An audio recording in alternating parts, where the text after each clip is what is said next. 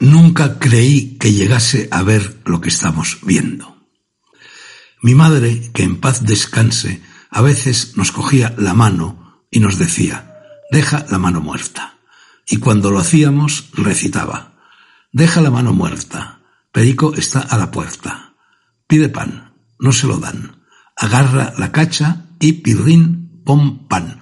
Y mientras decía lo del pirrín pom pan, nos daba con nuestra mano muerta en la cabeza. Esto no lo he escrito yo. Me lo acaba de enviar el Séneca, que al renglón seguido, tan pedagógico como de costumbre y como lo era el sabio cordobés y romano al que su heterónimo nos remite, me lo aclara en los siguientes términos. Llevo unos cuantos días, dice, obsesionado con el deja la mano muerta de mi madre, porque creo que este gobierno nos está haciendo algo similar a lo que ella, con la mejor intención del mundo, hacía. Este gobierno nos está diciendo, o más bien obligando, a dejar la mano muerta, a que no hagamos nada, a que no abramos nuestros negocios, nuestros bares, nuestros restaurantes, nuestras tiendas, a que no viajemos, pues para hacerlo imponen mil requisitos y como consecuencia no hay turismo y ni los taxistas ni los dueños de las flotas de autocares ingresan un solo euro. Este gobierno nos manda dejar la mano muerta y cuando obedecemos, ingenuos de nosotros, nos da metafóricamente con ella en la cabeza, es decir, nos deja sin dinero suficiente en muchos casos para comer o simplemente para llevar una vida digna. Este gobierno nos zurra y sumisos agachamos la cabeza. Es inexplicable lo de agachar la cabeza, porque lo de la zurra, viniendo de donde viene, es lo que cabe esperar de un gobierno así. No lo entiendo, amigo Dragó, no lo entiendo, y te juro que para entenderlo me rompo a diario la cabeza. Y, encima, los partidos políticos que no son de su cuerda, de la cuerda del gobierno, se alían con él a cambio de unas pocas mamandurrias y votan uno tras otro a favor de todos los estados de alarma que sus supuestos adversarios les proponen. Es de locos, ¿no? Una oposición tan mirada, tan melindrosa, tan obsequiosa, tan de peluche, que a nada se opone. Es masoquista, masoquista masoquistas. En todo caso, somos quienes no enviamos a tomar vientos de una vez por todas a esos partidos que a nadie representan, excepto a los paniaguados que de ellos se benefician.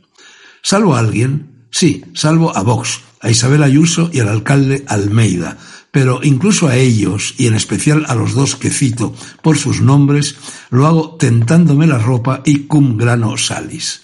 Espero que no me decepcionen. Y si no saben latín, que lo estudien y que lo incluyan en los planes de enseñanza. A ti, Dragó, y a mí nos lo enseñaron cuando en las escuelas aún se enseñaba algo. Si hoy me acuerdo de mi madre, es precisamente por lo que me enseñó, por lo que me cuidó, por lo que aprendí de ella, pero a la vez me sublevo, me encocoro, me avergüenzo, porque no me dejan ser coherente con sus enseñanzas y salir en su defensa. Este gobierno es vengativo y cruel, y la política un charco inmundo. No adivino el desenlace ni las consecuencias de lo que están haciendo, pero me temo lo peor.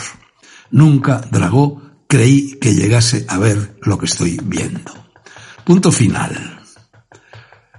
A, mí, estimado Séneca, me pasa lo mismo.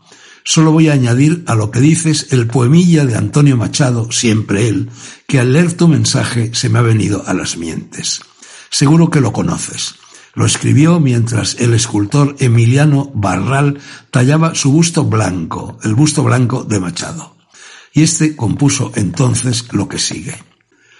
Y tu cincel me esculpía en una piedra rosada que lleva una aurora fría, eternamente encantada. Y la agria melancolía de una soñada grandeza, que es lo español, fantasía con que adobar la pereza, fue surgiendo de esa rosa que es mi espejo, línea a línea, plano a plano, y mi boca de sed poca, hizo el arco de mi cejo, dos ojos de un ver lejano que yo quisiera tener como están en tu escultura, cavados en piedra dura, en piedra para no ver. Madrid, 1922. Catorce años después estalló la guerra civil.